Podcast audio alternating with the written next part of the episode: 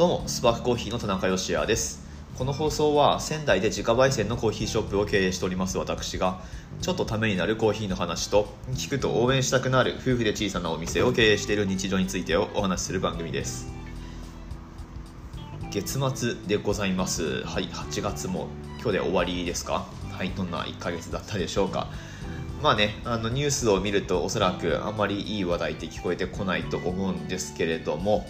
私たちの自宅にはテレビがないんですよね、まあ、これは結構特に現代においてはまあいいんじゃないかな、うん、あの総合的に見ていい判断なんじゃないかなと、まあ、自分たちとしては思っています、まあ、この辺りはね本当に、えー、合う合わないがあると思うので別に、はい、あのテレビ離れと言われて久しい昨今ですけれども、まあ、別にまだまだテレビがあるっていう家庭の方がマジョリティだと思いますし全然それはいいと思うんですけれども、まあ、ご家庭に合うような形で日々の生活をですね 送っていただければと、まあ、僕が言うまでもないですけれども、まあ、ただおそらくニュースとかを見ると、まあ、やっぱりネガティブな話題ってどうしてもね先行すると思うんですけれども、まあ、そしてそれを報じるのがまあ報道の歴史というかね、うん、セオリーだと思うんですけれどもあんまりねあのなんだろうな中に書いてありましたけれどもあのオーストラリア発ロサンゼルス行きの飛行機が無事に着陸しましたとかっていうニュースはもちろんないわけで あの、ね、墜落とかしたら大きなニュースになりますけれども、まあ、まあニュースってそういう、ね、ネガティブなものを報道するものですよねっていうのはもう織り込み済みなわけなんですがやっぱりそういった情報を音声とあとは映像で常日頃目にしているのって多分ねあんまりこう脳みそというかメンタル的にあんまりいい影響ないんじゃないかなっていうふうに思っていて、はい。まあ、それをまあ、もうずっと僕たちは排除しながら生きてきてるわけなんですけれども、まあ、そういうのも手伝っていうか多分ね、まあ、あと僕のもともとの、ね、持ってるものっていうのもあると思うんですけれどもなんかあんまりそういうものの影響を受けずにもちろん情報は、まあ、ネットニュースとかえ、あとは音声とかで聞きますけれどもネットニュースとかはね本当にネガティブなニュースというか、まあ、最近だとアフガニスタン情勢とか、まあ、よく僕はチェックしてるんですけれども、まあ、そういうのを見たりもしますけれどもやっぱり音声と映像で入ってくるのと違うんですよね。文章だったらまあなんていうかそんなにメンタルを削られないというか、うん、まあねあの目を覆いたくなるような内容ももちろんありますけれども、はいまあ、冷静に見られるっていうかね。で音声の方は、まあ、ボイシーとかポッドキャストとか聞きますけれども、まあ、やっぱりあの基本ポジティブなお話をしてくれる人のものしか聞かないので、うんまあ、なんか誰かの悪口言ってるみたいな番組、まあ、そんな番組もあんまりないと思いますけれども、はい。まあ、そういうのは別に聞かないのでななんかそれもあってかメンタルが良好に保たれてるんじゃないかななんていう風な気がしております。はい、というまたまたどうでもいいお話から入りましたけれども皆様はいかがお過ごしでしょうか。本日はですねあのお待ちかねの方がいるのかどうか分かりませんが、えっと、WBC から学ぶコーヒーのトレンド変遷の丸4をお送りしてみたいと思います。まあ、連日このお話してたんですけれども、まあ、今日は一応終わりにしたいなと思っておりますのでぜひ最後までお付き合いください。本日は8月31日火曜日の放送です。さてさてやっていきましょう。はじめにですねちょっとコメント返しからしちゃいますけれどもコメントいただいておりましたのはえっ、ー、と、鈴鹿夏さんですね、180回の放送にいいてますけれども、スタイフでも WBC の続き、丸4を楽しみにしていますということで、えー、ありがとうございます。本日これからお送りしてみようと思います。はい。ワールドバリスタチャンピオンシップっていうね、あのバリスタの世界大会がありますけれども、まあ、過去3回にわたって第1回大会からえっと、最新のところだと2015年までを見てきたっていう感じになりますね。はいまああのその年々でいろんな流れが文脈がありましてで、まあ、今につながってるっていう感じなんですけれども2015年はオーストラリア代表のサーシャ・セスティックが優勝しましたよというところまでをお話ししました。でシアトル大会、まあ、アメリカで行われた大会だったんですけれどもそこでアメリカ代表が優勝してれば、まあ、昨今の発酵系プロセスと呼ばれるようなものの世界的な広がりってあんまりなかったんじゃないかな、まあ、ここまでのものではなくなってたんじゃないかなっていうような、えー、お話をさせていただきました、まあ、それだけやっぱりそのチャンピオンの影響というか、うん、あの大きいんですよね、うん。まあ、業界のそのオピニオンリーダー的な存在になりうるという、はい、可能性を持ってるわけですね。で、えーまあ、その翌年2016年は世界大会まずどこで行われたかといいますとダブリンですね。アイルランドのダブリンでございますけれどもその時に優勝したのが台湾のバーグ・ウーというね男性の方でした。はい。で彼はですねおそらくこの WBC の20回くらいの長い歴史の中で唯一芸者を使って優勝したバリスタということだと思います。そうなんですよ。やっぱりね芸者で優勝するバリスタってたくさんいるんだろうと思いきや明確にその芸者を使って優勝しましたっていうバリスタチャンピオンシップの方のチャンピオンっていうのは僕はバーグウーしか未だかつていないんじゃないかなと思ってます。というか、うん、歴史を紐解いてみると実はそうなってるんじゃないかなと思いますね、まあ、ただねファイナリストっていうところまで含めるともうその年のファイナリストはもう6人中4人芸者使ってますみたいな年もバンバン近年ではあると思うので競技会、まあ、バリスタチャンピオンシップイコール芸者を使うみたいなイメージって、まあ、ある意味当たりっちゃ当たりなんですけれども実際優勝してるのはまあ、この2016年のバーグーのみっていうことに一応なります。でバグーが使ったのはパナマのフィンカ・デボラデボラ農園の芸者ですね。多分ウォッシュ島だったと思うんですけれども。そうそう、まああのよえーと、その前の年でサーシャがそういう特殊プロセスのもので優勝しましたけれども翌年にじゃあすぐその特殊プロセスっていうのがなんか反映されるかっていうとそういうわけでもなくってあのまあ、ウォシュとの芸者が優勝したというような、まあ、結果的にそういうことになりましたよという感じですね、まあ、アジア人としては2人目、はい、2014年のイザキ・バリスタに次ぐ2人目ということででバーグ・ウーは、まあ、過去にもその前の年のシアトル大会にも台湾代表として出ていましたしそれ以前はちょっと僕はデータ持ち合わせてないんですけれどもこの WBC の優勝者ってやっぱりナショナルチャンピオンに何度かなったことある人っていうのが圧倒的に多いんですね。で特に過去10年くらいで言ったら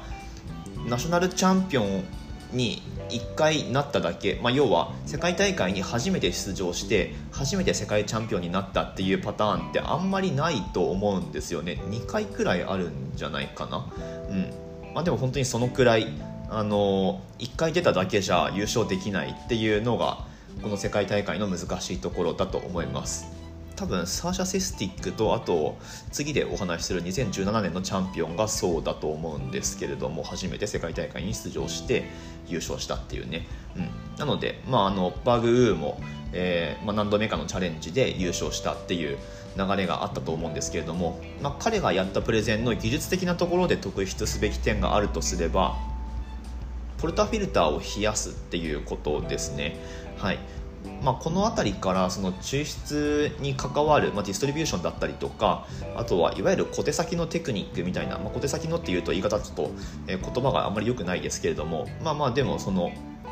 え、テクニック的な細かいところにえ気を使う工夫するバリスタっていうのが目立ってきたんじゃないかなと思います。で実際まああのそれをやって世界チャンピオンになることによってやっぱり影響を与えることができるんですよね。でまあそのバグがポルタフィルターを冷やして、まあ、この方が風味がなんかより良くなるっていうような趣旨でやったんですけれどもまあ、それをやったことで実際どういう影響がその後あったかっていうとその翌年2017年に日本チャンピオンになった石谷孝之さんは、まあ、あの技術的な面で似たようなことをやったんですよ。あのポルタフィルターのスパウトって言ってポルタフィルター全体じゃないんだけどエスプレッソが流れ落ちるそのスパウトっていうあのちょっと曲がったアーチ型になっているパーツがあるんですけれどもその部分を冷やすっていうプレゼンテーションをやってます。まあ、石谷さんの場合はフレーバーっていうよりもその冷やすことによって質感を向上させるっていうあのロジックでその工夫をやったんですけれども、まあ、あの何がしかの部分を冷やしてから抽出するっていうことに関して言えばバグーと同じなわけで、まあ、そんな感じであのいろんなバリスタにそのチャンピオンのやったことプレゼンテーションっていうのが影響していくわけなんですね後々。はい。まあ、WBC ってやっぱりそういうものなんですよ。勝った人のやったことっていうのが、まあ、正しいとされる、まあ、そういう世界ですね。そもそもコーヒー自体あんまりその正解っていうものがない、えー、世界なので、うん。まあ、やっぱりその分かりやすいんですよね。そういう競技会とかで勝った人の意見が通るっていう、うん。まあ、結構これは何でもそうなのかもしれないですけれども、まあ、そんな流れがありますよという感じですね。で、えーと、その後2016年以降フィンカ・デボラ、まあ、デボラ農園の経営者っていうのがやっぱりすごく、えー、世界的なブランドとして認知が広がりまして世界大会でもよく使われるようになってます。WBC で優勝したのはこの2016年だけですけれども、まあ、以降え数々のファイナリストがもうもうみんなフィンカデボラフィンカデボラって言ってるのは、まあ、結構この詳しい方だったら分かると思うんですけれども、はい。まあ、そういうような流れを確実に作ったのがこの2016年のバーグだったということですね。はい、で2017年この時は韓国大会で優勝したのがイギリス代表のデール・ハリスでした。ここはですねちょっとまああの意外なというか、うん。まあ、そこまで意外でもないんだけどまあ、デール・ハリスがまずは使った豆からいくとエルサルバドルの SL28 っていう SL28 っていう品種のコーヒーを使ったんですけれども、まあ、SL28 自体はねよくケニアとかで栽培される品種なので、まあ、それをエルサルバドルで栽培してるっていう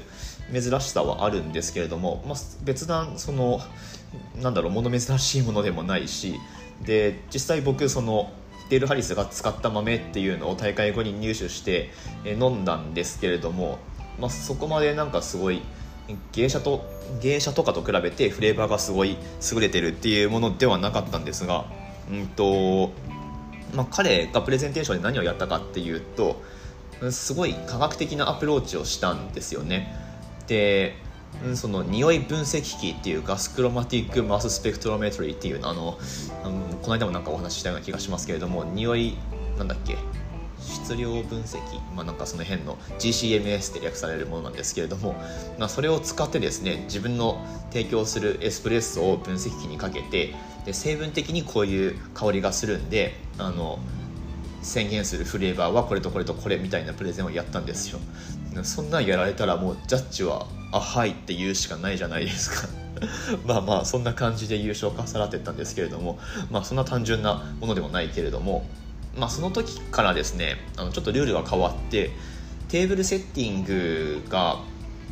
自由にできるようになったというかテーブルセッティングのバリエーションが増えたんですよね。なのでそのジャッジをどのテーブルに配置するとかえー、っていうところもバリスタの工夫が、え、求められるような、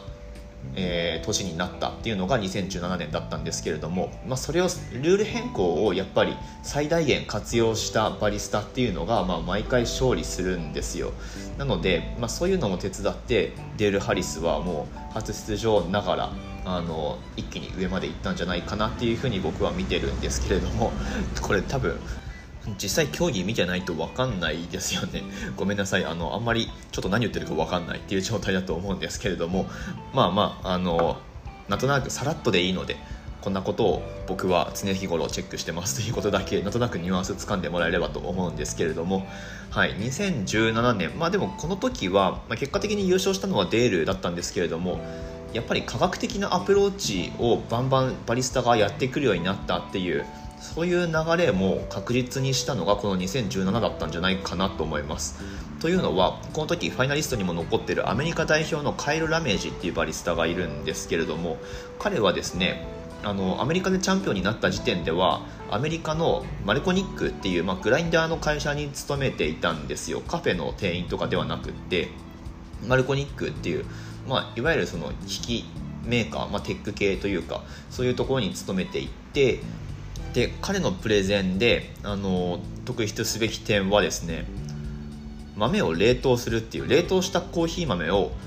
抽出に使用するっていうプレゼンテーションをやったんですよ。であのこれ前段階があってあの僕のお店にも来た。で僕僕は友人だと思ってるんですけどあの科学者のクリストファー・ヘンドンっていう前にもちょっとお話をしましたけれども、まあ、彼らが書いたペーパーが元になっていてで、まあ、冷凍した豆の方が、うんとまあ、すげえはしょって言うと冷凍した豆の方が引いた時の粒が揃うしあと美味しくなるっていう、うん。まあ、そういうペーパーが発表されたんですよね。で実際クリストファーはそのカイルのプレゼンにもあのプレゼンの時に使う資料とかを提供していたりとかしてちょっと組んでやったりしたのかな？組んでプレゼンを作ったりもしたのかもしれないですけれども。まあまあそんな流れがあったんですね。科学者と、えー、バリスタっていうのがちゃんとタッグを組んでいろんな検証をして、えー、まあどれがいい抽出なのかっていうのを探っていくみたいな、はい。まあ、そういう流れができたのって、まあ、2017年くらいだったと思うんですよ。なので、まあ、カイルが冷凍豆を使ってアメリカで優勝したっていうのを見た他の競技者たちがですねあのみんな豆冷凍しだすんですよ。なので2017年はあの豆冷凍で出場したバリスタでファイナリストに残った人が結構ほとんどだったんじゃないかなと思います。特にセミファイナリストの中では半分以上が豆冷凍してたんじゃないですかね。はい。まああの日本の鈴木美希さんなんかもその冷凍っていうえー、のは取り入れてましたし鈴木美希さんはねまたちょっと違ったやり方をダブルグラインドとかっていうのをやったりもしてたんですけれども。はいまあ、そんな感じで、えー、サイエンス科学的なアプローチ検証っていうのにあのすごくみんな注目していた年だったんじゃないかなと思います。はいで、まあ、それが2017年ですね。2017年まで、まあ、2016と2017を今日は喋っても16分が経ってしまったのでごめんなさい。あのまさかの丸5に突入いたします。はいすいません。この内容って需要あるんですかね？どうなんだろう？僕は喋っててすごい楽しいんですけれども。そしてまあもっともっとこれ本当にさらっと喋ってるだけなんであのもっともっと深掘って喋れたりもするんですけれども。なので、まあ、とりあえず2018と2019をあの次回まあ明日じゃないかもしれないですけれども丸5として配信いたしますので今日は2016年と2017年を振り返ってみましたということで丸4とさせていただきます。はいここまでお聞きくださいましてありがとうございました。まさか丸5に行くとはちょっと自分自身思ってなかったですしそしてあれだ2021の展望についても喋りますってなんか言っちゃったような気もするのでそれ多分丸6になりますね。はいまあそれだけあの本当喋り足りないんですよね。この競技会の話ってめちゃくちゃ面白くって本当にこのなんだろうなまあ雲の上の出来事なんかじゃ全然ないんですよね。うん。本当にマスとつながってるマスというかうんと、まあ、僕らみたいなちっちゃくお店をやっているロースターとかバリスタっていう立場の人間にとってももう本当に切っても切れない関係だと思っていて、まあ、それってやっぱりそのファッションにおけるパリコレとユニクロの関係だったりすると思うんですよね。はい、ユニクロってなんかこのパリコレとかそういうコレクションと対極にあるって思ってる方多分たくさんいらっしゃると思うんですけれども全然そんなことなくって、はい、もうほんとトレンドの影響を多分に受けてるんですよね。うんまあ、その辺の話はあのなんだ MB さんの発信とかを参考にしていただくといいのかなと思うんですけれども、はい。まあ、そんな感じで僕はコーヒーのお話を今後もしていきますので引き続き楽しんでいただければ幸いでございます。はい、えー、この放送はですねスタンド FM というアプリでメインでは配信をしております、えー、ぜひねまだアプリを入れてないという方はアプリもダウンロードしていただいて番組のフォローをよろしくお願いいたします。コメントなんかをする際はこのスタンド FM の中でコメントをしていただきますと僕がコメント拾って声でお返事していきますので、ぜひぜひよろしくお願いいたします。まあ、各種ポッドキャストでも配信はしております。Apple Podcast の方では、たまにフードカテゴリーっていうところで、えー、総合ランキング最高3位まで行ったりとかね、してますので、まあ、3位になったと思ったら、まあ、10位、20位、30位とかなんかずんずんずるずる下がってったりもするんですけれども、はい、まあ、なんだろうな、聞かれる回と聞かれない回があるんですかね。ちょっとわかんないですけれども、はい、まあ、あの、お好きな